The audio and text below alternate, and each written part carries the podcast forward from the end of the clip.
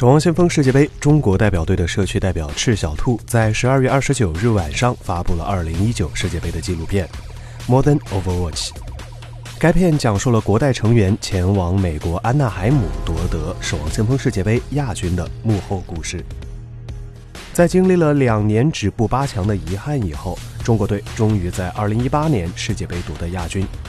虽然没能在世界杯最好成绩亚军的基础上更进一步，而且在决赛中零比三不敌美国，也让人感到有些遗憾。但通过中国队在本次世界杯上的整体表现来看，如今的国代已经完成了蜕变，成功跻身世界一流的队伍行列。因此，中国守望先锋的未来无疑值得期待。这也让不少玩家粉丝都对今年的国代寄予厚望。而在二零二零年。随着守望先锋联赛主客场制的开启，上海龙之队、广州冲锋队、杭州闪电队和成都猎人队也都会回到各自的城市主场作战。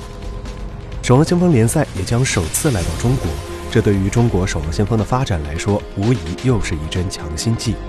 这支由全 OWL 选手组成的队伍代表着很多东西，除了游戏本身，还有国家的荣誉。正如赤小兔所说的。